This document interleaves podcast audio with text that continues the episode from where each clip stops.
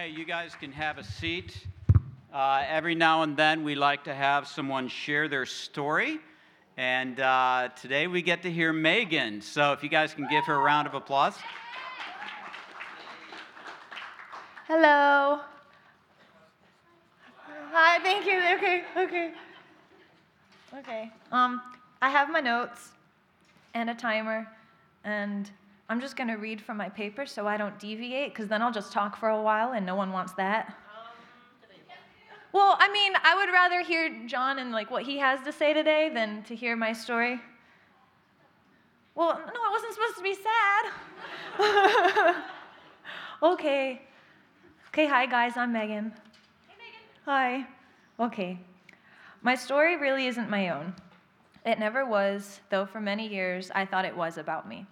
For the first two decades of my life, I sought after what I thought would bring me to life, all the while dwelling on that which brought me down.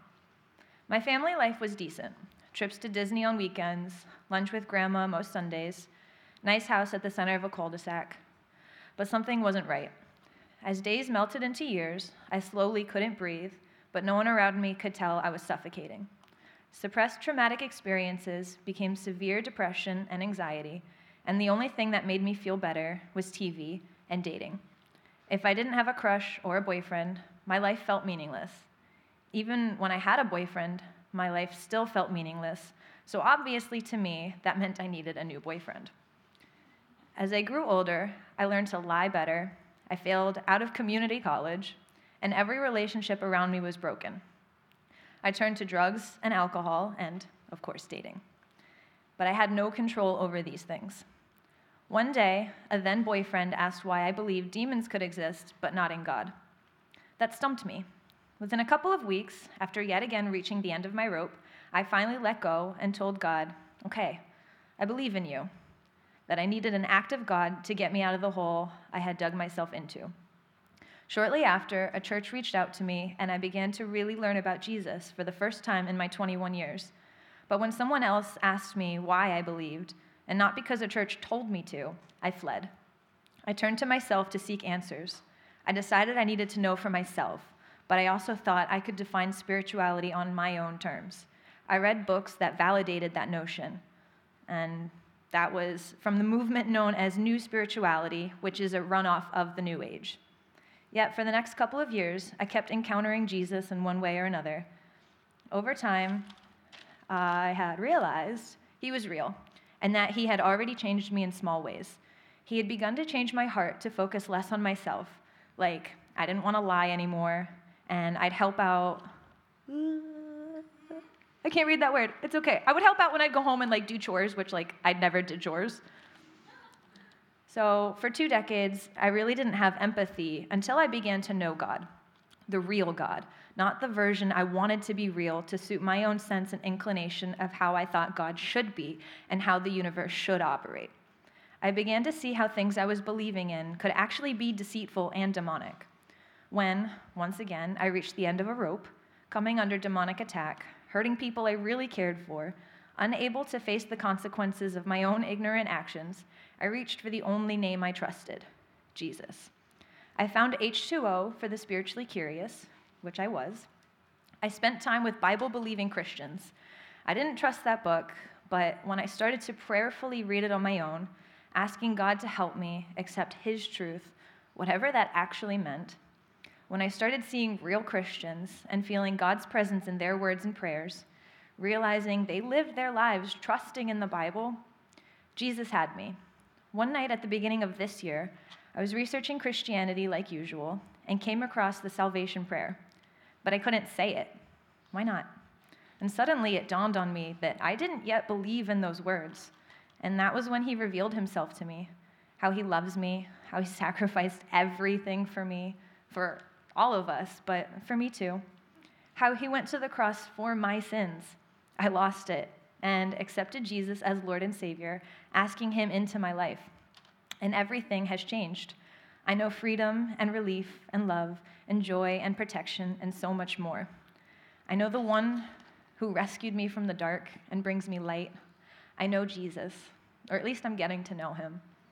This is my testimony of him and how real and good he is. No one else is like him, and no one can do what he's done, still does, and will do.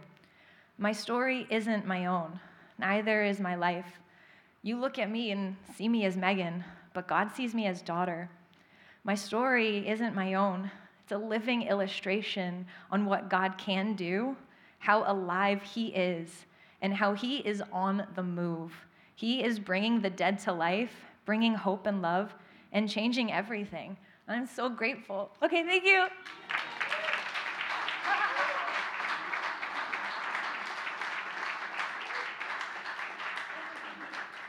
Golly, he is on the move. That is word perfect. Um, so, uh, we have a few more things to celebrate. We launched our men's ministry called Courageous yesterday, and uh, we had, we, we, we thought we might have 10, 15 people. We had 34. And so it was really awesome. That's an image of uh, Steve sharing. And then Haywood taught us what's called Tameshigiri, where we played with swords. See, my wife was at work, so there was no control over what went on at this meeting. And uh, that was awesome. We have an image of Mike showing off his stuff there. That was really, really very cool. And then we awarded a sword of courage to one man that we thought had really manifested stepping out in a courageous heart. So, round of applause for Ryan Weicker. Yeah. December 1st is our next Courageous, so you can mark your calendar for that. If you're married, please know that uh, Radiant is that evening, and so you'll need to talk with your wife and coordinate that. Another thing we want to celebrate is the people that are becoming interns in H2O. So H2O is, I know, it's a great image. Is not, we're not a rich church that is able to fund many different people, and so we have a group of three people uh, that are going through intern training. And so we as a church want to provide the cost of that training. So that's about $1,500 total for the three of them. Last week we took an offering for that. We've already gotten, uh, we've already got half of that raised. So that's very, very cool. If you do desire to give to that, we're asking you to give above and beyond what you would normally give because we still need to keep the lights on. So if you want to give to that, uh, please write a check and just write intern training in the memo. That would be great. I got to be honest, I'm, I'm a worn out pup right now. I'm a tired guy. Uh, we have so many beautiful things going on and sometimes I get overextended. I realized this somewhere midweek, and I needed to teach at the college group. I consider myself normally a clear communicator, and the number of questions that the college students had after I spoke made me think wait a minute, I need to take some downtime here. And then came Courageous on Saturday morning, and then church here this morning, and we're supposed to have God on tap tonight. So I'm sorry, but we are not going to do God on Tap here this evening because I am learning, just learning how to walk by boundaries and limits. So, um, yeah, it's a good thing. Thank you. Thank you for clapping and saying that. So, um, uh, here we are in the last talk on knowing God. And um, this is going to be kind of a summary. At the end of the talk, I'm going to ask everyone to pull out their blue card please comply with me. We, it helps us a lot as a leadership team to know what in this series has affected you. That's the question I will ask you at the end of this service. And to be honest, feeling somewhat exhausted makes this talk kind of difficult because I, I, I want to bring a lot of power and energy to this, to this talk, and it's difficult to do. The reason I want to do that is speaking on behalf of our leadership team. So, myself, Jim, Steve, and Allison, each of us had this point where we saw God as being awesome and worthy of our lives. And something shifted, and we got on mission for Jesus, and that is our hope for all of us here today. Something opened our eyes, invited us to surrender, and called us to live a certain way that most in our culture are not. So I want to kind of do a summary. Kind of do a review of what we've talked about because we want these truths to go deep into our souls. The first image was that of the burning bush. We talked about the holiness of God. Our culture does not believe that God is holy, but God has revealed himself. He is the God of a billion trillion suns. And so when we say he is holy, that word means other. He's not like us. He is so far removed from us. His thoughts are higher than our thoughts, his ways are higher than our ways. As human beings, we shouldn't get to know this God because we're stained and we're sinful. We shouldn't get this. But there at the burning bush, God revealed himself in his holiness. And the first thing he said to Moses was, Take off your sandals because the ground that you're walking on is holy ground. And I hope we all can sense this. Moses, in some ways, was a screw up. And what I mean by that is God called him and he said, Not me. Why me? Send somebody else. God called him into a covenant and he didn't immediately obey the covenant that he was called into. Failure is written all over Moses' life until slowly he begins to get it. And in this first moment, when Moses gets called, God says, Take off your sandals because you're standing on holy ground. And the image here is that anything that God touches becomes holy even dirt. And so when people come into a covenant relationship with God, they become holy. They become holy ones. So, men and women, if you've come into a relationship with Jesus Christ, you have been made holy. Forevermore, you are what the New Testament calls a saint, which means a holy one. I love the illustration of God calling out to Moses Moses, Moses. An ancient Near, Near East phrase of tenderness. And when we came to know Jesus, whether that was through a pastor or some youth program or your parents or a friend, when that happened, when that day happened, when you put your faith in Jesus, God, God called out to you, just like He did to Moses. We've been called, we are now saints, we are on mission for God. And if we were to go up out of the Exodus story and Moses up to 30,000 feet and look across the landscape of the whole Bible, we find ourselves in a great story of a great deliverance by a great God out of a great love. And when I saw that for the first time in my heart, I kind of like signed up because God had called me, just as He has called you. The second image that we've talked about was the image of covenant. And in our day, we have no idea what covenant is.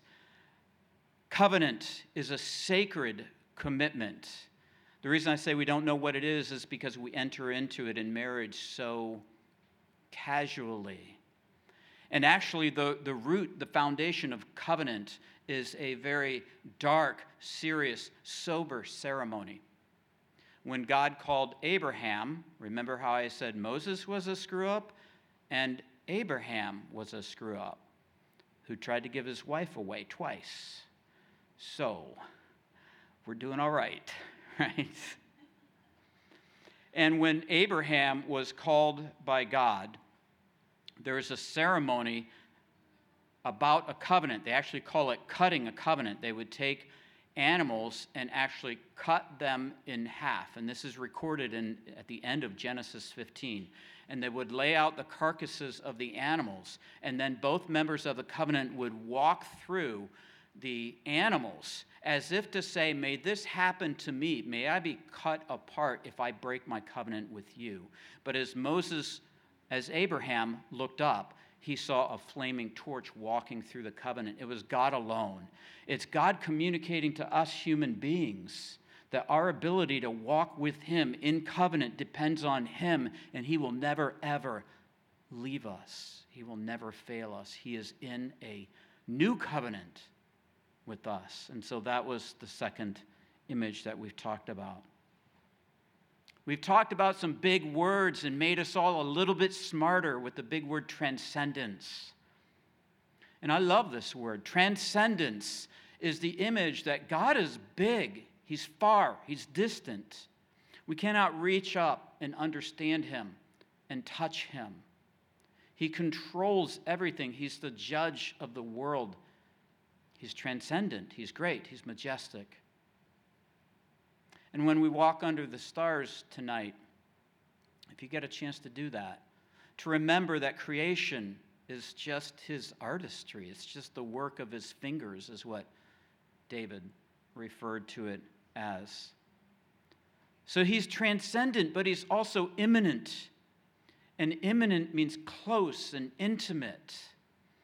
We showed the image before of Big Daddy, which uh, is this the name of this sand dune in Africa. And look how can you see the people beginning to walk up this sand dune? Now, as you consider that, look at Psalm 139, who was written by who? Who is Psalm 139 written by? David. I said Moses was a screw up, Abraham was a screw up, and David as we know, was a screw up as well. Psalm 139 Oh Lord, you've searched me and you've known me. The God who knows everything takes the time to investigate and fully experience our hearts.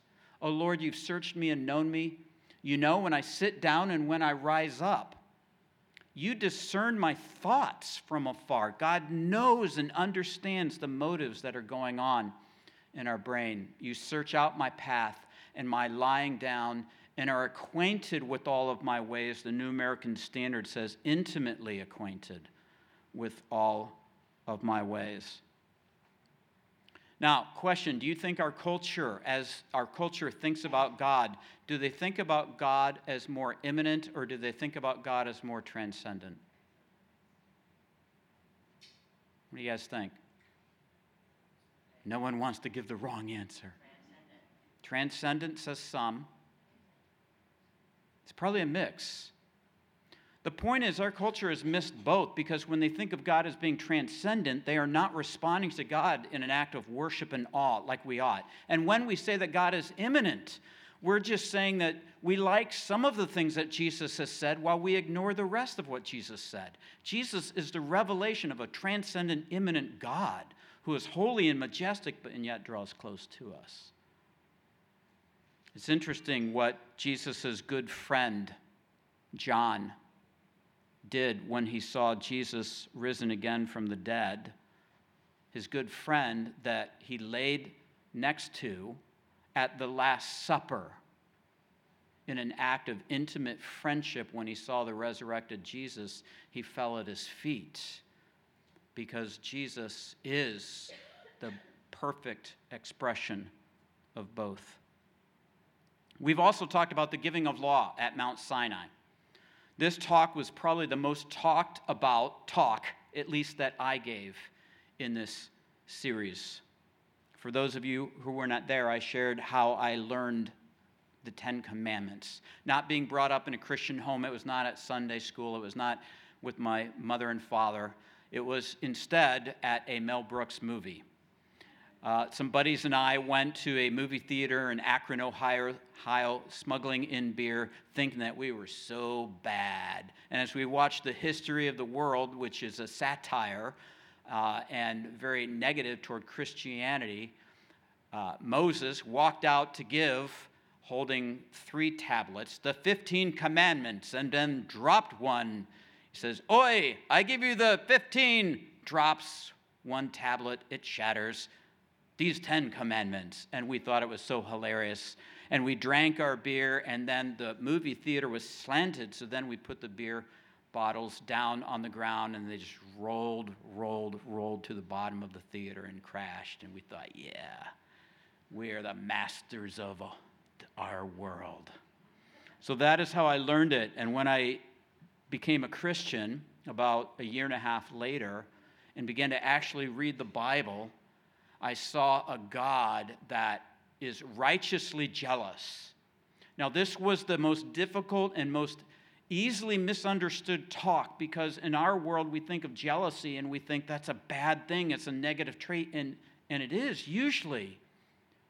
But not when we look at God saying, I want to be first in your life. That is not a selfish thing, but a passionate desire for God to rule over us for God to sit on the throne of our heart because when He does that, something beautiful happens. So we looked at the Ten Commandments, and the first four are all about God.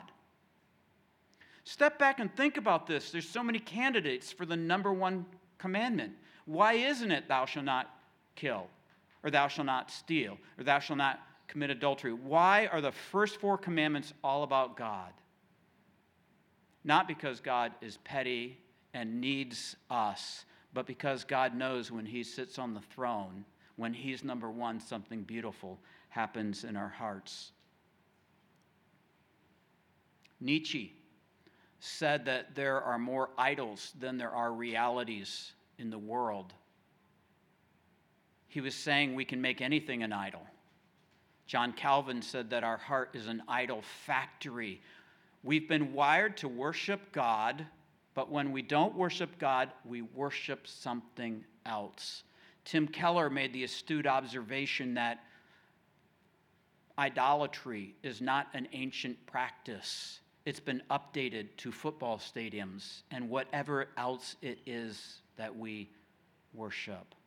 So when we recognize our idols, when we realize I'm living for the approval of other people, or money, power, sex, whatever our idol is. And Jesus stands there as a righteously jealous God saying, You know, if you let me run your life, I'm going to do something awesome. C.S. Lewis said this the more we get what we now call ourselves out of the way and let Him take us over, the more truly ourselves we become.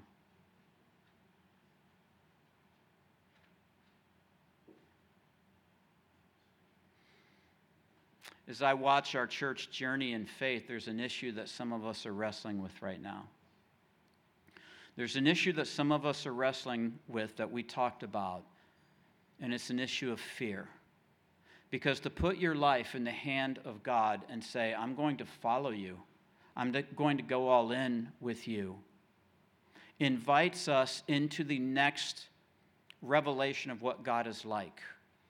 We talked about the goodness and the wildness of God.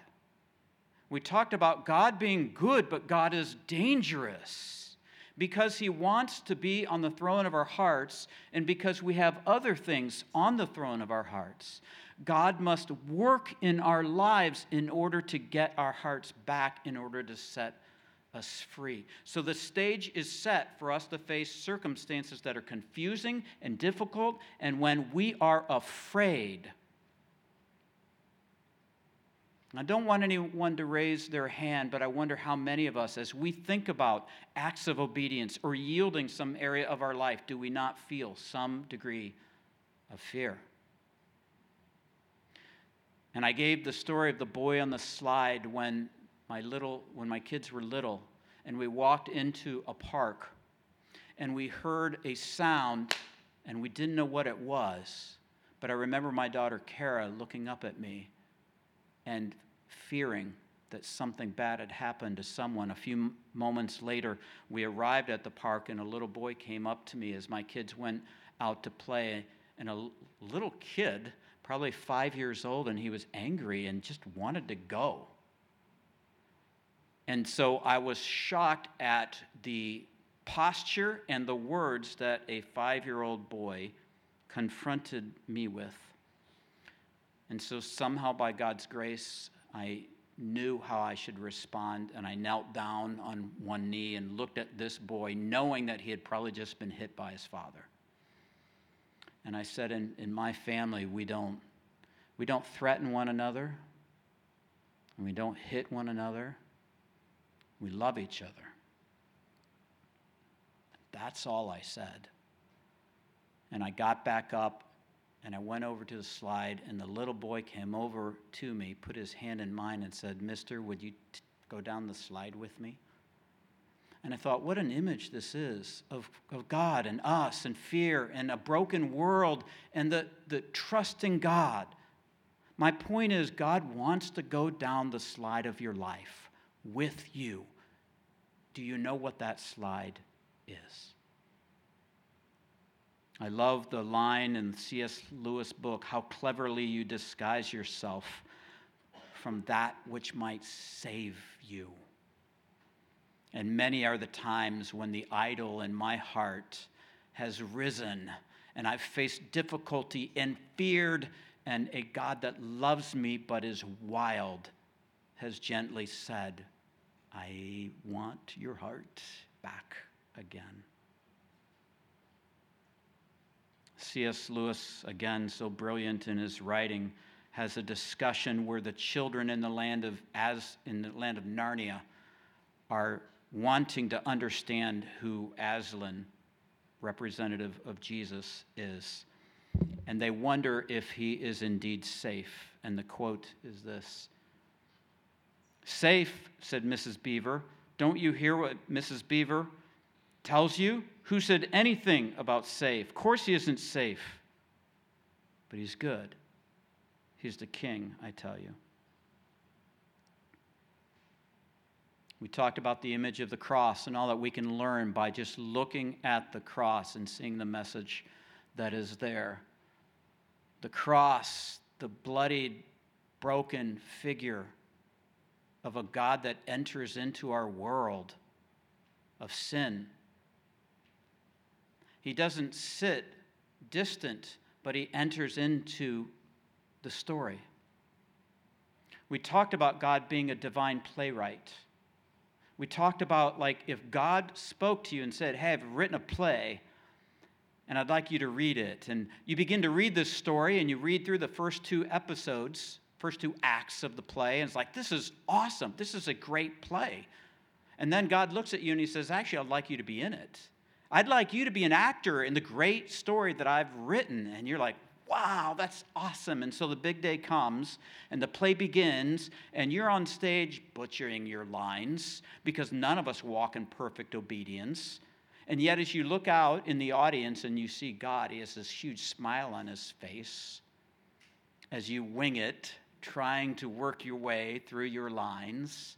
And yet, the story somehow isn't affected. And then the third act begins, and darkness falls on the stage and this ominous mood music begins and you're like what is going on?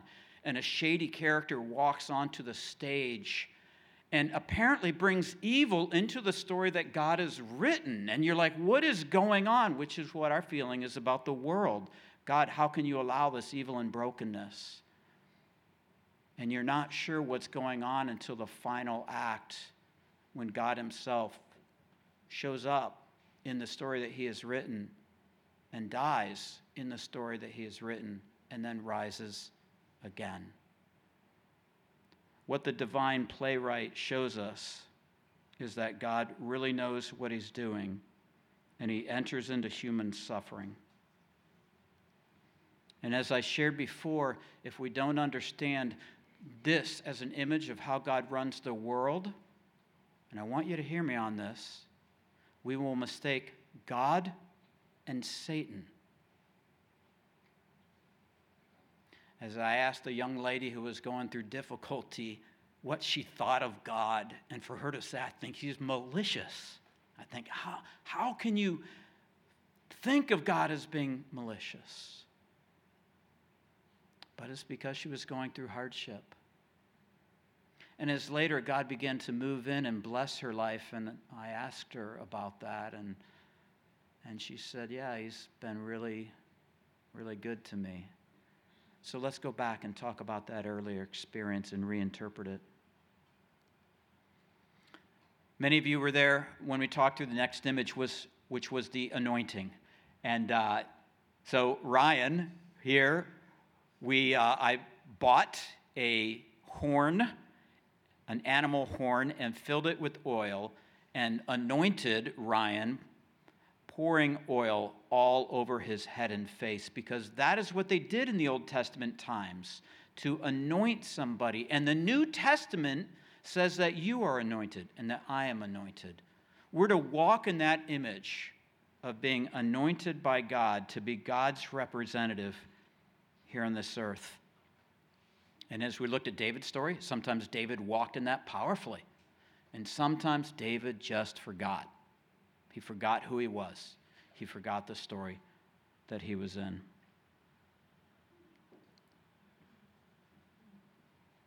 A couple weeks ago, we talked about Jesus standing before Pilate.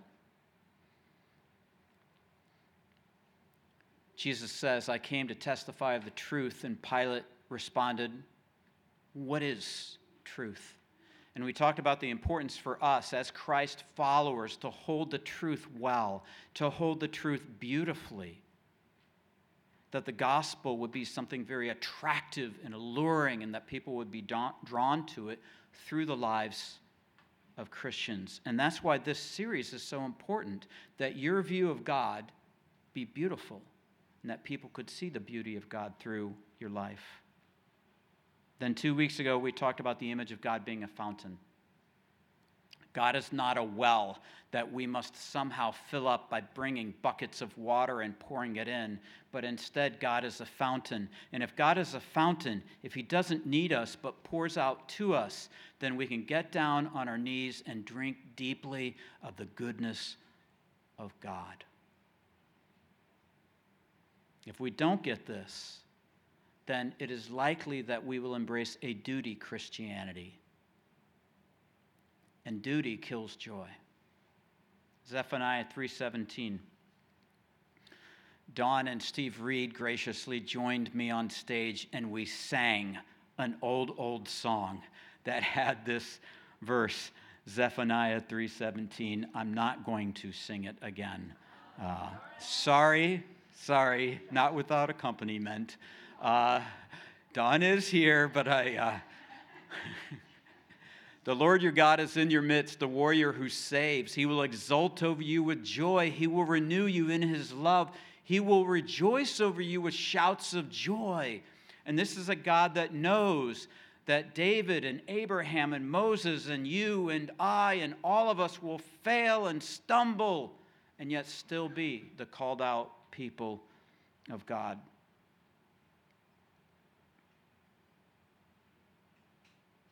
I was reading the story of Leo uh, Tolstoy, Russian novelist, and a lot of times we don't know how Jesus has changed people's lives. We're not familiar with his stories. This man, his view of God was very, very negative. And he thought life was just a game. There's no meaning to, to life as a result. Nihilism is the feeling that there is no purpose to life.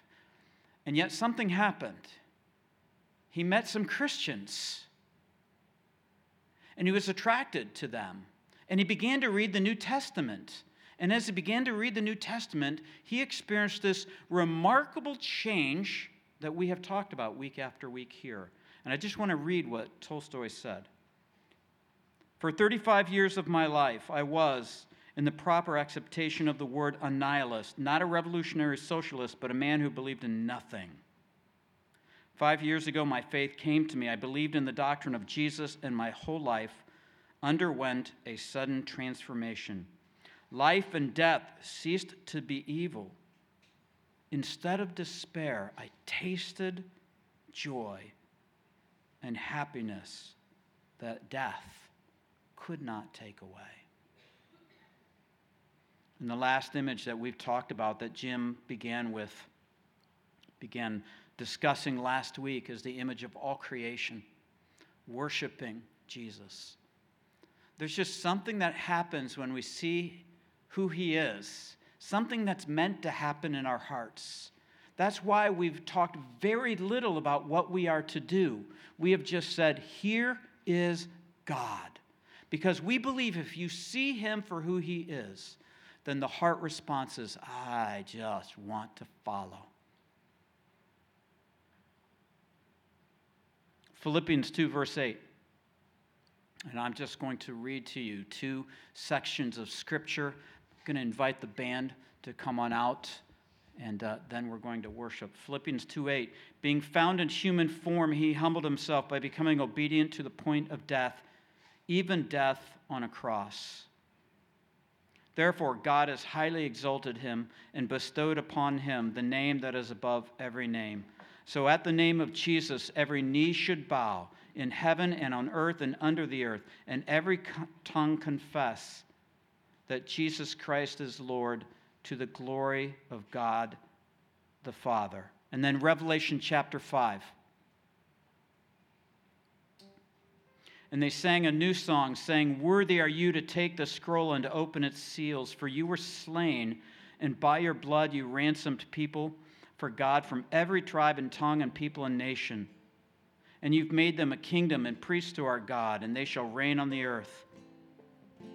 And then I looked, and around the throne and the living creatures and the elders, the voice of many angels, numbering myriads of myriads and thousands of thousands, saying with a loud voice, Worthy is the Lamb who was slain to receive power and wealth and wisdom and might and honor and glory and blessing.